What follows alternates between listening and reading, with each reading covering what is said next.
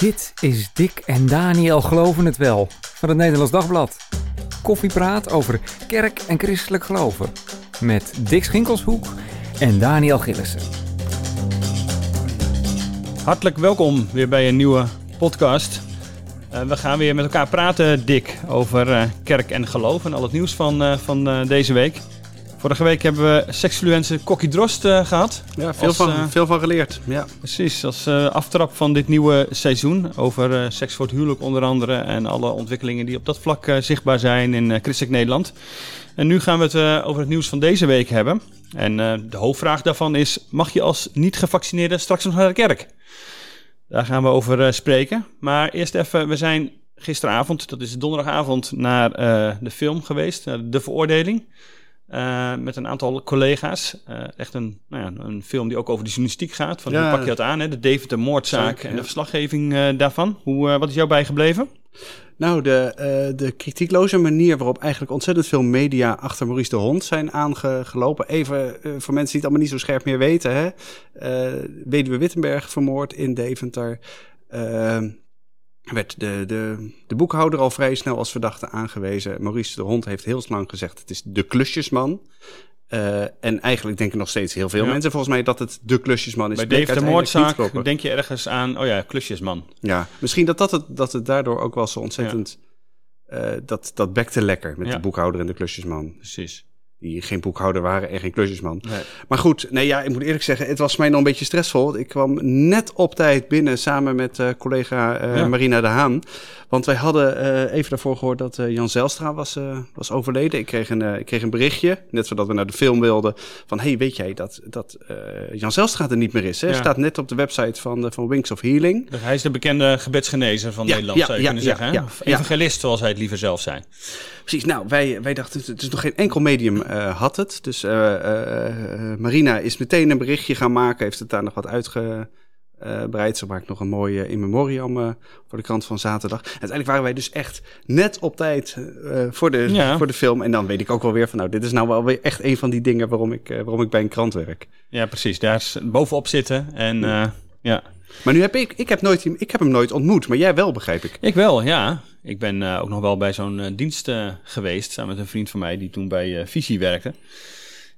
ik denk dat ergens iets van 2001 of zo, dus een jaar of twintig geleden is geweest, dat ik in Bunschoten, in een evangelische gemeente was. En waar hij dan een gebedsgenezingsdienst hield, zoals dat heet. Heb jij bijzondere dingen gezien daar?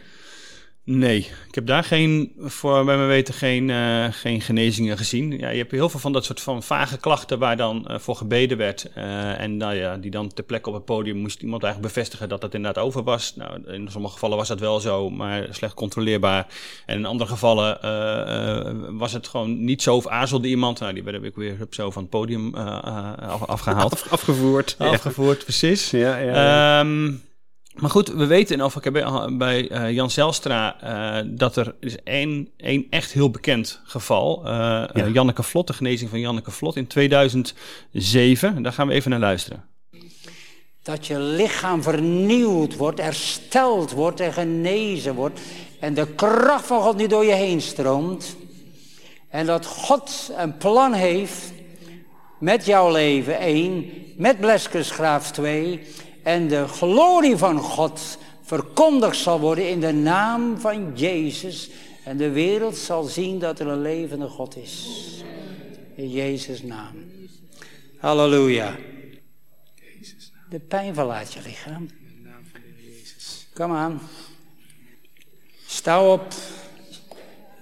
En loop met mij in Jezus' naam. Kom aan. Hé, hey, waar is de pijn?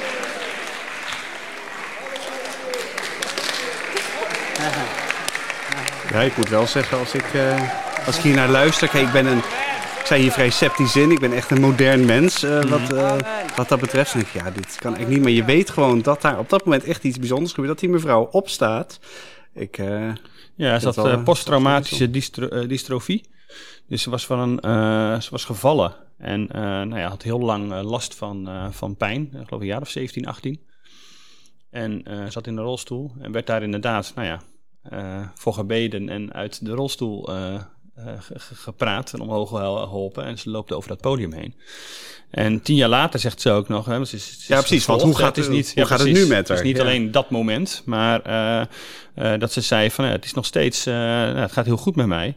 En dat ze zegt, ja, als ik opsta, besef ik elke keer hoe bijzonder het is dat ik zomaar en zonder pijn nou ja, weer kan, kan staan.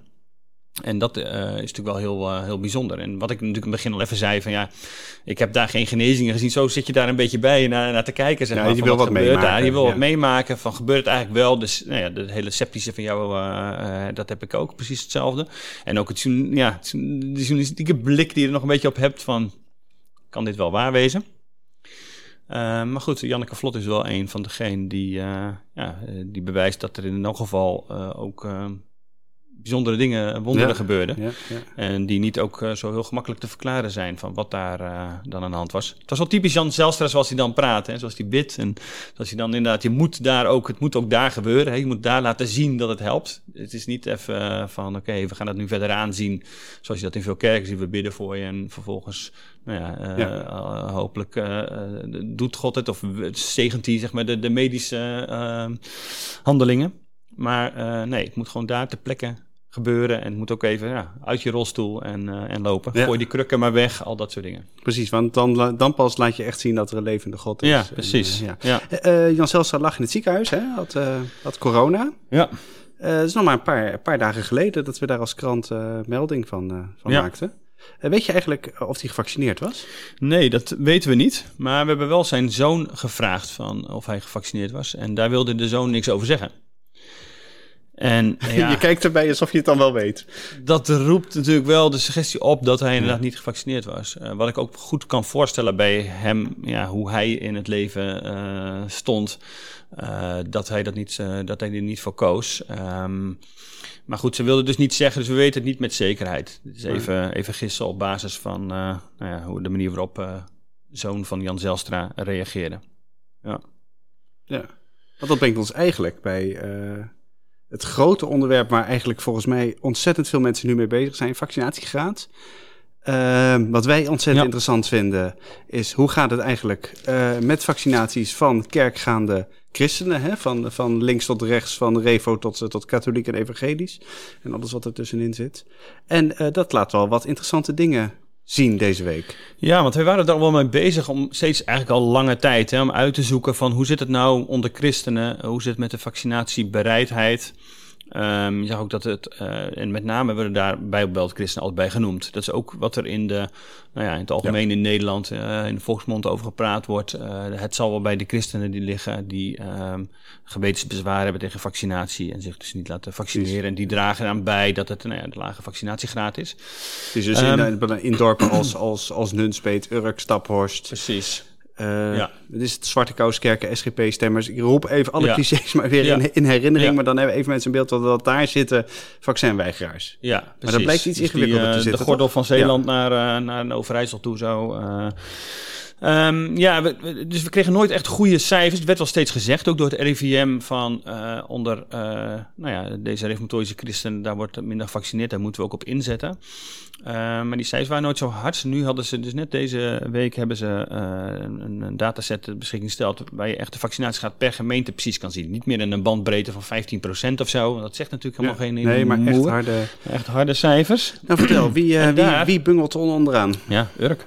Urk. Met? Of bovenaan, maar onderaan ja, precies, maar hoe je bekijkt. Ja, die hebben 23% van de inwoners uh, van boven de 12 jaar die, uh, die gevaccineerd is. En je ziet dat 21 uh, van de, de, de, nou, zeg maar even de top 21 voor het gemak, dat er 13 Bijbelbeltgemeenten bij zitten. Uh, dus uh, dat heel wat gemeenten. Waar, waar, uh, waar, moet ik dan aan denken? Dorpen als. Ja, Staphorst 44%, Barneveld 54%, Nunspeet 57%, Renswoude 58, Nederbetuwe 49 procent. Dat soort, Rijmerswaal in, Zeeland 50 procent.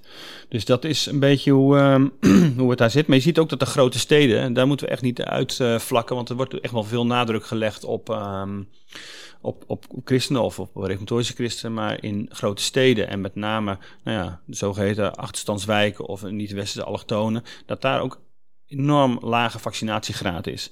Want in Rotterdam is het 55 procent. Uh, en er zijn ook uh, wijken in, in Amsterdam waar het echt heel uh, laag ligt.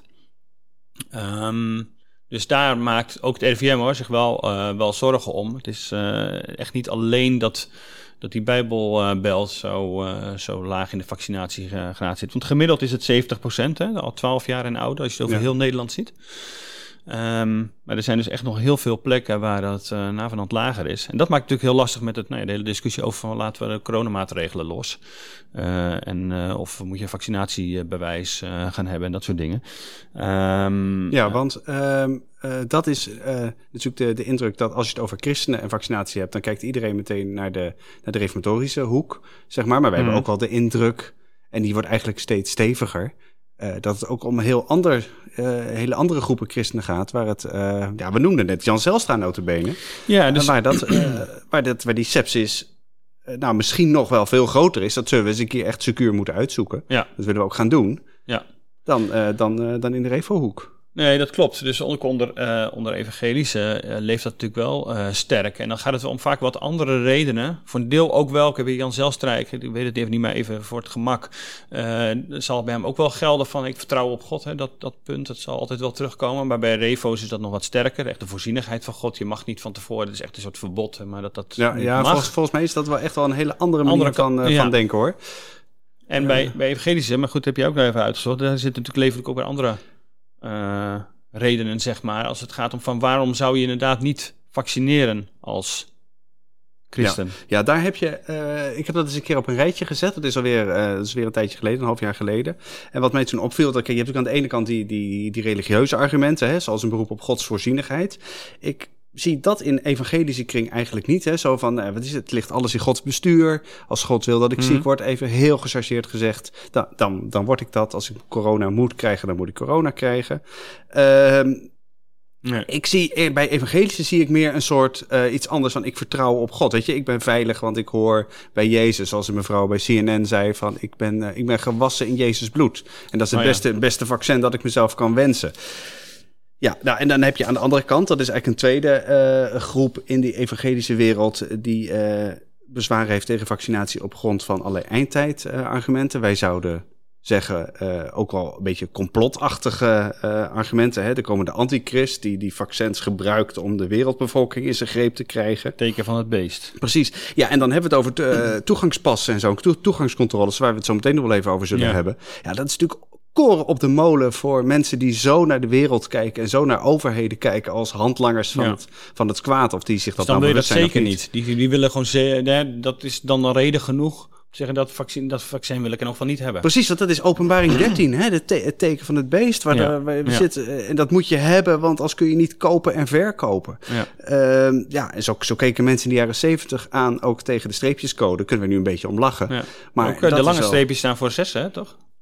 Dus ik krijg er drie zessen. Jij, jij, weet er, jij weet er meer van dan ik. Ja, dat uh, ben ik ook. Nou, bij groot geworden niet hoor, maar wel, uh, wel van gelezen. Ja. Maar waar ik wel echt serieus benieuwd naar zou zijn, is, want er is namelijk ook een hele andere groep argumenten. Dat, dat zijn gewoon de argumenten van de gezondheid hè, en de veiligheid. En uh, het idee van er zijn stappen overgeslagen in de ontwikkeling van die vaccins. En daardoor is het, is het niet oké. Okay. Het is misschien sowieso wel tegen natuurlijk om vaccins te, te wat is het, in je lijf te, te te spuiten als je mhm. helemaal niet ziek bent of zo.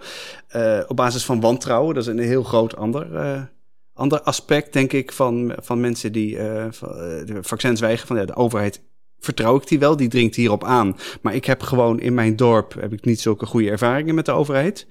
Uh, dus ik weet het niet. Doe maar niet, wat mij betreft. Want die lui in Den Haag die proberen toch al ons leven kapot te maken. Ja. En waar ik wel benieuwd naar ben, is uh, welke van die, van die motieven om je niet te laten vaccineren onder christenen nou uiteindelijk sterker wegen? Of dat nou die religieuze argumenten zijn en dan in welk hoek je ook zit. Of dat dat eigenlijk ook gewoon hele, hele nou ja, niet-religieuze uh, argumenten zijn. Die dan misschien wel misschien, uh, een beetje gelovig worden ingekleed. Mm. Nou, dat zie je natuurlijk wel sterk. Dat zie je ook wel. Dat is ook wel meerdere keren over vissersdorpen als uh, Urk of voormalige uh, de vissersdorpen gezegd. Dat ook gewoon het, het wantrouwen naar de overheid vanwege ja, nou ja, ja. regels over visserij bijvoorbeeld. Precies, of, uh, we, mogen niks meer van zeggen. Of weet ik veel wat. Dat al dat soort dingen daarin aan bijdragen. Dat je gewoon wat de overheid wil, dat je dat in principe al niet wil. En ik denk dat de laatste uh, tien jaar, zeker ook in de reformatorische kring, dat nog wel verder is aangewakkerd. Gewoon het ja, dat is anti-overheidssentiment. Ja, ja, hè, dus we willen onze scholen afpakken. En dat soort dingen, dat helpt natuurlijk niet, uh, uh, de afdragen niet aan bij dat je de overheid gaat vertrouwen. En zorgt er in dit soort gevallen voor dat je denkt, ja, waarom zou ik het uh, doen? Of ze willen me inderdaad in, in mijn macht krijgen of ik wil. Die, zo'n bewijs dan helemaal niet. Dat is juist, ik, ik doe daar niet aan mee gewoon. Dus dat sentiment zal in ja. elk geval uh, zijn. Maar dat is op zichzelf geen gelovig nee. sentiment. Nee. Dat vind ik er wel interessant aan. Ja, dat vind ik ook wel interessant. We hebben even uit laten zoeken, even een, een zijlijntje, maar uh, uit laten zoeken hoe het met de algemene vaccinatiegraad zit. Hè? Dus als het om kindervaccinaties ja, precies. gaat. Nee, wat is het? Uh, BMR, wat heb je allemaal nog meer? DKTP, DKTP en al dat soort, ja. uh, soort spul.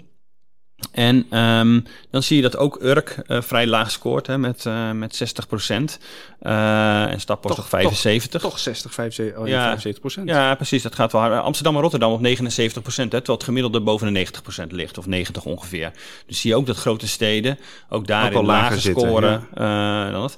Wat ik dan ook wel weer een beetje raar vind van het RIVM is dat ze dus uh, daarbij die gegevens alleen op de SGP wijzen. Dus juist uh, dus onder SGP-stemmers uh, wantrouwen naar vaccinatie. Ja. Terwijl je ziet dus dat die steden ook niet zo hoog scoren. En wat helemaal vreemd is, dat steden of een aantal plaatsen in Brabant, zoals Loon op Zand en Oosterwijk, Gilserijen, dat die ook heel laag scoren. Niet echt bijbelbeltplekken. Niet bepaald. En die scoren onder de, uh, in sommige gevallen zelfs onder de 50%. Neder-Betuwe is trouwens al een van de allerlaagste. Die zit ergens ook net boven die 50%. Precies, dan zit je bij dorpen als Kesteren en op Precies, Heus, ja. dat is echt uh, laag. Maar dus Loon op Zand, uh, Oosterwijk, Gils en Rijen ook heel laag scoren. Maar die scoren heel hoog als het nu om de coronavaccinatie gaat. Ja, maar en dat snap ik niet. Dat zou kunnen zijn dat in Brabant natuurlijk corona vrij hard heeft toegeslagen oh, ja. in het begin. En dat daarom de bereidheid om daar te prikken heel hoog is. De maar waarom... is... Is duidelijk. Ja. ja. maar waarom de bereid om uh, de kindervaccinatie zo, uh, voor, voor zo laag is, dat weten we eigenlijk niet. En het RIVM heeft er ook op de site of zo niks over staan. Uh, maar wat ik zei, ze verwijzen wel naar de SGP. Dus dat is dan wel weer, vind ik wel, wel interessant hoe dat dan zit. En misschien ook wel blind staren al langere tijd op vooral vaccinatie en nou ja, toch maar even Revokring. Ja, precies, want dat is al de conclusie. Die, Terwijl er uh, gewoon op andere vlakken ja. ook uh, wat is. Uh, en ook echt wel dus grote steden of misschien dus in Brabant. Ja, op een of andere manier ook die vaccinatiebereidheid vrij, vrij laag is. Precies, dan denk je aan migranten, maar ook mensen die allemaal, wat is allerlei antroposofische ja. of natuurlijke hoe zeg je dat, redenen niet, laten, niet laten vaccineren. Ja, en dat komt volgens mij ook wel weer terug in Revokring. Dus ja, het, het alternatieve ja. geneeswijze. Dat is nog een andere, dus naast die uh, wantrouwen van de overheid en, uh, en geloof. Dat, um, ja, dat, die, uh, dat, dat, dat dat ook speelt. Um, en wij zagen, het saambinder is opvallend. Dat is even dat is het lijfblad van de Gereformeerde Gemeente. Hè? Ja. Dat is echt een, een belangrijk kerkblad in, nou, in de reformatorische kring. En daar staat een advertentie in, in het blad dat vandaag is uitgekomen vandaag vrijdag. Wilt u geen vaccinatie tegen COVID? Wij hebben nou, wel dat een zijn dus veilige, veel groepen die dat precies, willen. Wij hebben wel een veilige oplossing. Zorg dat u een potje iver... Uh, noem ik het dan uit. Ivermectine. Of ivermectin, als je het per se op zijn ja. Engels wil zeggen. Maar. Zorg dat u een potje ivermectine in huis hebt. Ivermectine is een paardenmiddel, hè? Precies. Letterlijk. Ja, het is echt een, het is om, om paarden te ontwormen. Gezellig. Er ging ook zo'n fotootje rond op uh, on, online over uh, Amerika... waar je je paard moest laten zien als je uh, ivermectine kocht. Ja, want daar is het inmiddels een klein hypeje geworden. Ja. Dat hebben we even uitgezocht. Dat, en net als chloroquine en zo, waar natuurlijk bij, waar Trump mee, ja. mee zwaaide. Um, maar goed, dat, hier wordt dus gezegd, schaf dat spul aan... als je dus niet wil, um, niet wil vaccineren... Want COVID is geen uh, killer virus, maar in werkelijkheid zijn het spijkeiwitten, bla bla bla bla. bla. Uh, ik had even contact gehad met Maarten Keulemans, uh, Volkskrant uh, wetenschapsjournalist. En die zegt misschien is het eigenlijk wel strafbaar dat je hier op deze manier daar reclame voor maakt. Wat in elk geval zo is, is dat, dat artsen, als die dat zouden voorschrijven, beboet zouden kunnen worden. Ja, want dat het, is echt, is geen, het werkt echt niet. Nee, er is geen enkel bewijs dat dit werkt. Sterker nog, het is gevaarlijk als je een overdosis van dit spul neemt. Um, maar goed, ze zien dus wel dit soort bedrijven. Je hebt trouwens nog even die uh, eco-boerderij, ja, waar we even ja, geen naam van noemen. Ik wou zeggen, ja, dat is dus een, een, boerderij uh, ergens in de Betuwe. En die, uh, die zweren ook bij het voeren, bijvoeren van, van koeien met Keltisch zeezout. Dat schijnt ook allerlei wonderbaarlijke... Fantastisch speel, toch? Ik heb geen idee. maar dit schijnt allerlei wonderbaarlijke bijeffecten te, te hebben. En ook heel goed is voor de, voor de circulatie. Want er komt het zout weer terug in de zee. En uh, nou ja, goed. Dus uh, je zit dan wel echt stevig in die alternatieve sfeer. En wat hier natuurlijk een fantastisch voorbeeld is, is dat je ziet hoe zich dat nu vermengt met een reformatorische kijk op, ja. op vaccinatie. Precies, en dat zie ik, dus dat zie ik in mijn omgeving ook wel. Uh, ook van familieleden die zich niet willen laten vaccineren en toch wel heel erg in die alternatieve hoek zitten. En dat vind ik wel opvallend dat dat in een revokring, waar juist, ja, het is misschien ook wel weer logisch dat, je, uh, dat er ook een soort gezocht wordt naar alternatieve, niet bewezen dingen ergens. Uh, ja, maar je bent, je, dat snap ik heus wel, je bent bang voor corona. Uh, in jouw bubbel laat je je niet vaccineren. Ik, ik snap dat je een geneesmiddel zoekt. Ja. Maar ja, vooralsnog is het er niet. Nee, maar waarom zoek je dan iets, hè, waarom wantrouw je iets dat bewezen is en vertrouw je iets wat onbewezen is? Ja. Dat is voor, voor, voor psychologen, denk ik. En waarom, hè, dus met ziekenhuisdingen ook. Maar uiteindelijk gaat het toch behoorlijk dat je nog ook de reguliere geneeskunde, uh, dat je daar gebruik van maakt, maar toch ook naar die alternatieven grijpt, Allah. Maar dat je alleen naar die alternatieven grijpt, wat echt in Revokring flink om zich heen grijpt, dat uh, vind ik toch echt apart. Dat je dat dan dus meer vertrouwt dan de reguliere gezondheidszorg. Dan de wetenschap. Ja. En goed, uh, wat ook van, de RD heeft er ook een, uh, heeft het, uh, dus het Dagblad heeft uh, deze advertentie ook geplaatst. Maar tegelijk is die heel sceptisch over het middel. Dus schrijven daar journalistiek heel sceptisch over. Dus nou ja, de mensen die het Reformatorisch Dagblad lezen zijn gewaarschuwd, maar worden toch tegelijk blijkbaar verleid om een potje van het ivermectine te kopen. Ik wil nou ook gewoon weten hoe het eruit ziet. Moet er maar zo'n potje bestellen, Dick. Ja, precies. En, uh, maar niet innemen dus. Ja, tenzij je een paard bent. nee, daar uh, misschien wel in het diepst van mijn gedachten, maar... Uh, Eén tablet per 25 kilogram lichaamsgewicht staat er wel bij. Ze hebben al wel de, voor de dosis hebben ze al in de advertentie gezet. Al voor, voor berekend. Maar het kost wel 50, 25 piek, hè, dus het gaat er hard doorheen. Ja, nee, principes mogen wat kosten. Ja, dat gaat hard.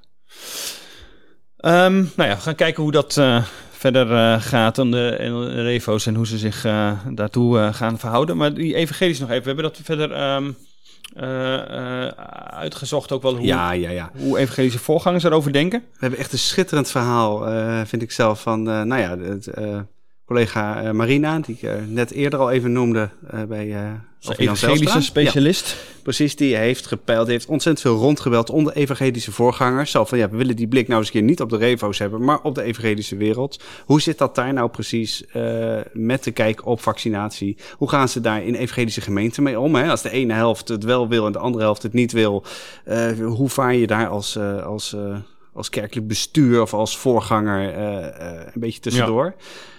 Ja, ik vind dat, uh, dat beeld dat eruit reist wel, uh, wel fascinerend. Niet altijd overal even dapper, maar wel, uh, wel heel erg ja. begrijpelijk. Ja, en opvallend uiteindelijk dat toch een heel aantal voorgangers is dat zich wel laat vaccineren. En die, die ook wel, ja, ze laten wel natuurlijk alles vrij. Dat is logisch. Dat zal, doet elke voorganger, denk ik, van welke gemeente dan ook. Maar ze proberen ook die wappies wel een beetje te corrigeren in hun eigen omgeving. Ja, ik vind dat, ik vind dat heel beperkt als ik dat zo, ja. zo lees. Het zit toch heel erg in de sfeer van... Uh, weet je, iedereen moet het vooral zelf weten. Hè? Uh, we, nou ja, precies, we gaan er in de kerk geen strijdpunt van maken. Ja, ik snap dat heel goed, want daar heb je natuurlijk helemaal geen zin in. Maar ik vraag me uiteindelijk af of je eraan ontkomt. Aan een, uh, aan een discussie daarover. Ja, want dan de grote vraag inderdaad. Als je niet laat vaccineren, mag je dan straks nog naar de kerk? ja, precies. Dat is de grote vraag. Nou, ik uh, garandeer je echt die discussie die gaat spelen de komende maanden. Ja. Uh, bedoel, en dan, je ziet het nu in de horeca, hè, uh, toegangspassen, dat, dat groene schermpje. Ja. Uh, gaan we dat straks bij kerken krijgen? Nou, je merkt nu in Duitsland speelt die discussie, daar zijn ze volgens mij op dit punt net ietsje verder dan bij ons. Speelt die discussie al wel heel erg. Je hebt Over in, kerken dus, want bedoel, ja. in Frankrijk, toen ik in Frankrijk op vakantie was, moet je overal in de horeca Precies, ja, maar, niet, maar niet in de kerk. Maar niet in de kerk. In Nederland heb je nog helemaal dat niet, behalve bij grote evenementen. Ja. Als je bij een voetbalwedstrijd, wat ik van de week was, dan word je inderdaad wel even gecheckt of je je bewijs kunt laten zien. Maar kerken is, is natuurlijk not done in Nederland, tot nu toe in elk geval. Maar in Duitsland praten ze er ook wel die ja, manier in, over. Uh, in, in, in Hamburg mogen, uh, mogen wat is het, bedrijven, organisaties, horeca, maar ook kerken... mogen de, de zogenoemde 2G-maatregel uh, hanteren. Dat betekent... 2G bij corona, denk aan 5G. Uh, ja, ja, precies. maar, uh... Nee, nee, nee. Uh, in Duitsland heb je heel vaak heel weinig bereik. Nee, de 2G staat voor echt iets heel anders. Dat is, je bent dan of genezen of je bent ingeënt. Geïmpft oh, ja. oder genezen. Uh, even in het, uh, in het Duits. En, uh, dus testen is niet dan. nee, dan staat testen ah. niet. En als je zo'n regel hanteert, dus die 2G-regel hanteert als organisatie, dat betekent dat ook volgens dat als je binnen bent, ook maar heel weinig beperkingen meer zijn. In het geval van een kerk, geen, geen afstand houden meer, geen vaste plaatsen, gewoon keihard zingen. Dat is wel aantrekkelijk natuurlijk. Dat is natuurlijk super aantrekkelijk. En ik denk, het, Duitsers kennen trouwens ook de 3G-regel. Dat is een beetje wat wij hier in Nederland beginnen te te, te verkennen. Dus eh, zo, wat is het? Genezen, uh, ingeënt of getest. Uh, of getest. Maar die 2G-regel, die 2G die, nou, die, is, die is ergens heel erg verleidelijk. Weet je, laat een prik zetten. En je mag gewoon meedoen. En we gaan terug naar het oude normaal. Of krijg corona en genees. Ja, of krijg corona en genees ik weet niet of ik dat iedereen zou aanraden, maar, maar wellicht, eh, wellicht kun je dat overwegen. Uh, en nu zeggen alle Duitse kerken eigenlijk tot nu toe van nee, dat gaan we voor de kerkdienst niet doen. Hmm. En uh, in Nederland heeft deze week bij Groot Nieuwsradio de Skiba van de PKN, René de Reuver, dat, dat ook gezegd. Laten we even naar, naar gaan luisteren kerk is wel echt uh, de overtuiging van in principe is natuurlijk iedereen welkom. Het doet ons al heel erg veel pijn dat we nu uh, vanwege die anderhalve uh, meter maatregel niet iedereen binnen kunnen laten. En dus daar, wat we net tegen elkaar zeiden, daar beperkingen in moeten opleggen. Um, wij zullen, als het om testen en vaccineren betreft, daar ook heel erg de verantwoordelijkheid bij mensen zelf leggen. Uh, omdat, uh, ja, het, is duidelijk, sommige mensen kunnen zich niet eens in laten enten. Uh, er zijn mensen die daar ook principiële bezwaren tegen hebben. Ik heb dat zelf zeker niet. maar we gaan niet als kerk zeggen, je mag pas binnen als je gevaccineerd bent of als je een bewijs laat zien. Ja, dus uh, de Reuver zegt, hey, iedereen is welkom in de kerk. We gaan geen, uh, geen toegangscontroles houden. Dan denk ik, ja, nee, dat, dat zal allemaal waar zijn. Je ziet dus dat mhm. die Duitse kerken dat ook allemaal zeggen. In de kerk is iedereen welkom bij de kerkdienst. Maar daarmee ben je er nog helemaal niet. Hè? Want nee. kerk is veel meer dan dat ene uurtje op, op zondag. Wat ga je doen met, met de bijbelkring? Hè? Laat je daar dan iedereen hutje, mutje bij elkaar zitten in de, in de huiskamer? Hè? Wat doe je bij ouderenbezoek? Wat doe je bij ouderenkringen? Wat doe je bij jongerenwerk? Hè? Niet dat die jongeren nou zo, zo, zo, zo zijn. Maar eh, het is wel een keuze of je daar dan iets aan doet of niet. Of dat je dat gewoon ja, uh, zijn gang laat gaan. En dan kun je wel zeggen van uh, het is ieders eigen verantwoordelijkheid. Maar zeker als die anderhalve meter regel straks weg is en de, en de, de voorwaarde dat iedereen een vaste plek moet hebben. Ja, dan als je dan niks doet en alles op zijn beloop laat, dan, dan doe je ook iets. Dus ik vind het toch wel een beetje makkelijk om uh, te zeggen: wij, uh, wij laten iedereen daar vrij in. Zoals je, wat je natuurlijk heel veel kerkleiders hoort, mm. hoort zeggen door in dat, uh, die evangelische voorgangers, zaterdag in het Nederlands Dagblad. En, en René de Reuver op de radio deze week. Maar ik denk. Je kunt helemaal niet. Ook als je niks doet, geef je daarmee een boodschap af aan, aan mensen die kwetsbaar zijn. Van wij doen niks, niks regelen, is straks ook iets regelen. Dus ik garandeer je, iedere kerkenraad, ieder parochiebestuur uh, krijgt dit straks Krijg op bord. Ja, precies. Je moet er eigenlijk ook wel weer wat mee. Dus of je houdt misschien die, uh, die uh, afstand in, in stand, of je gaat vragen om, om een bewijs. Ja. Ja, of je laat alles op zijn beloop. Maar dan wil ik dat je, dan wil ik ook wel. Dus is het je ethische verantwoordelijkheid om dat dan ook te zeggen. Ja. Lieve mensen, dit is, een, ja. dit is een kerk waar we dan loop je wel een, een, zeker risico bij een uitbraak, wat er nog steeds kan, uh, die er nog steeds kan komen. Bij uh, niet gevaccineerden, maar ook gevaccineerden kunnen natuurlijk uiteindelijk of ziek worden of ze dan in het ziekenhuis belanden en dergelijke. Die kans is natuurlijk een stuk kleiner. Gelukkig. Ja. Maar uh, er kan ook wel wat gebeuren waardoor je wel weer isolatie krijgt en al dat soort dingen. Ja, ik vind ook dat de kerk echt zowel voor gevaccineerde als voor niet gevaccineerde leden, bezoekers, gasten een, uh, een verantwoordelijkheid heeft. Ja. En, ja, dus dat zelf weten, ja, wat je, ja. Hoe, zelf weten. Het is zo makkelijk. Dat wordt wat, wat steeds gezegd wordt. Je moet, je moet het gewoon zelf weten. Ja, nee, dat is natuurlijk onzin. Want we, we zitten daar met elkaar. En uh, jouw keuze gaat niet alleen over jouw lijf. Kijk, even, geen, geen, geen misverstand. Ik vind, uh, en volgens mij is dat een heel basaal principe in de christelijke ethiek, uh, dat jouw lijf, dat is van jou. Weet je wel, uh, gewoon niet, uh, uh, geen, geen vaccinatiedwang. Er zijn ook al in de wereld op allerlei plekken zijn er kerken geweest en kerkleiders geweest die overheden hebben opgeroepen. Pas nou op met die dwang. Dat doe je niet. Dat is in elk geval niet christelijk. Om mensen iets, iets in hun lichaam op te, op te, te, te, te, ja. te dringen, ja. zeg maar. Maar ik bedoel, jij bent verantwoordelijk voor wat je met je lichaam doet.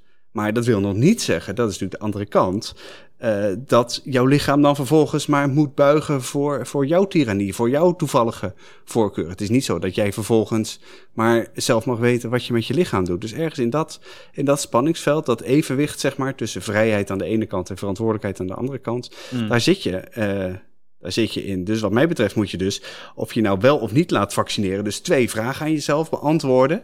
Hè, van, is dit nou het beste voor, uh, voor mijn zwakkere medemens? Mm -hmm. eh, dus wat ik, wat ik doe, kijk, ik kan ervoor kiezen om me niet te laten vaccineren. Um, dan kan ik naar de kerk gaan. Maar dan heb ik de verantwoordelijkheid om afstand te nemen van mensen die ik, uh, die ik niet ken, waar ik niet dagelijks mee, mee, mee omga. Dat kan. Dat is, dat is dan je verantwoordelijkheid. En ik vind ook dat als je een keuze maakt, dat daar ook offers en beperkingen mogelijk bij, uh, bij horen. Ja. En de andere vraag is: is dit, deze oplossing het beste voor mijn eigen heel mooi gemaakte, maar ook heel, uh, heel zwakke lichaam? Dus hier uh, zou het dominees best over kunnen preken. Ja, dat zou dus eens moeten doen. Dus Sorry, word ik fel? Ik word een beetje fel. Ja. ja. Maar dat, dat, dat is natuurlijk wel, dat is denk ik, daar is een beetje zich niet misschien aan wagen op dit moment. Nee, dat kan ik me ook heel goed voorstellen. Voordat je het weet, wordt het zo'nzelfde thema als uh, schepping en evolutie en, uh, zo, en homoseksualiteit en zo. Ja, nog wel een stel. Maar ja, nou ja, nogmaals, hier, hier zijn niks wel doen gewoon vanuit, Ja, precies. Hier zijn vanuit de Bijbel en de theologie en de christelijke ethiek gewoon wel een aantal dingen over te zeggen die uh, belangrijke overwegingen zijn voor christenen om daarmee om te gaan. Niet alleen van hoe ze dan, of ze nou wel of niet dus naar de kerk uh, kunnen en mogen, maar ook ja, hoe dat dan vervolgens in het gewone leven gestalte ja, krijgt. Ja, en natuurlijk, kijk, weet je, op zichzelf zegt de Bijbel natuurlijk helemaal niks over vaccinatie. Dus de Bijbel zegt ook niks over hoe wij ons nu geopolitiek geweest, tot het Westen, tot, tot, tot, tot als Westen tot China moeten verhouden, of over de opwarming van de aarde en zo.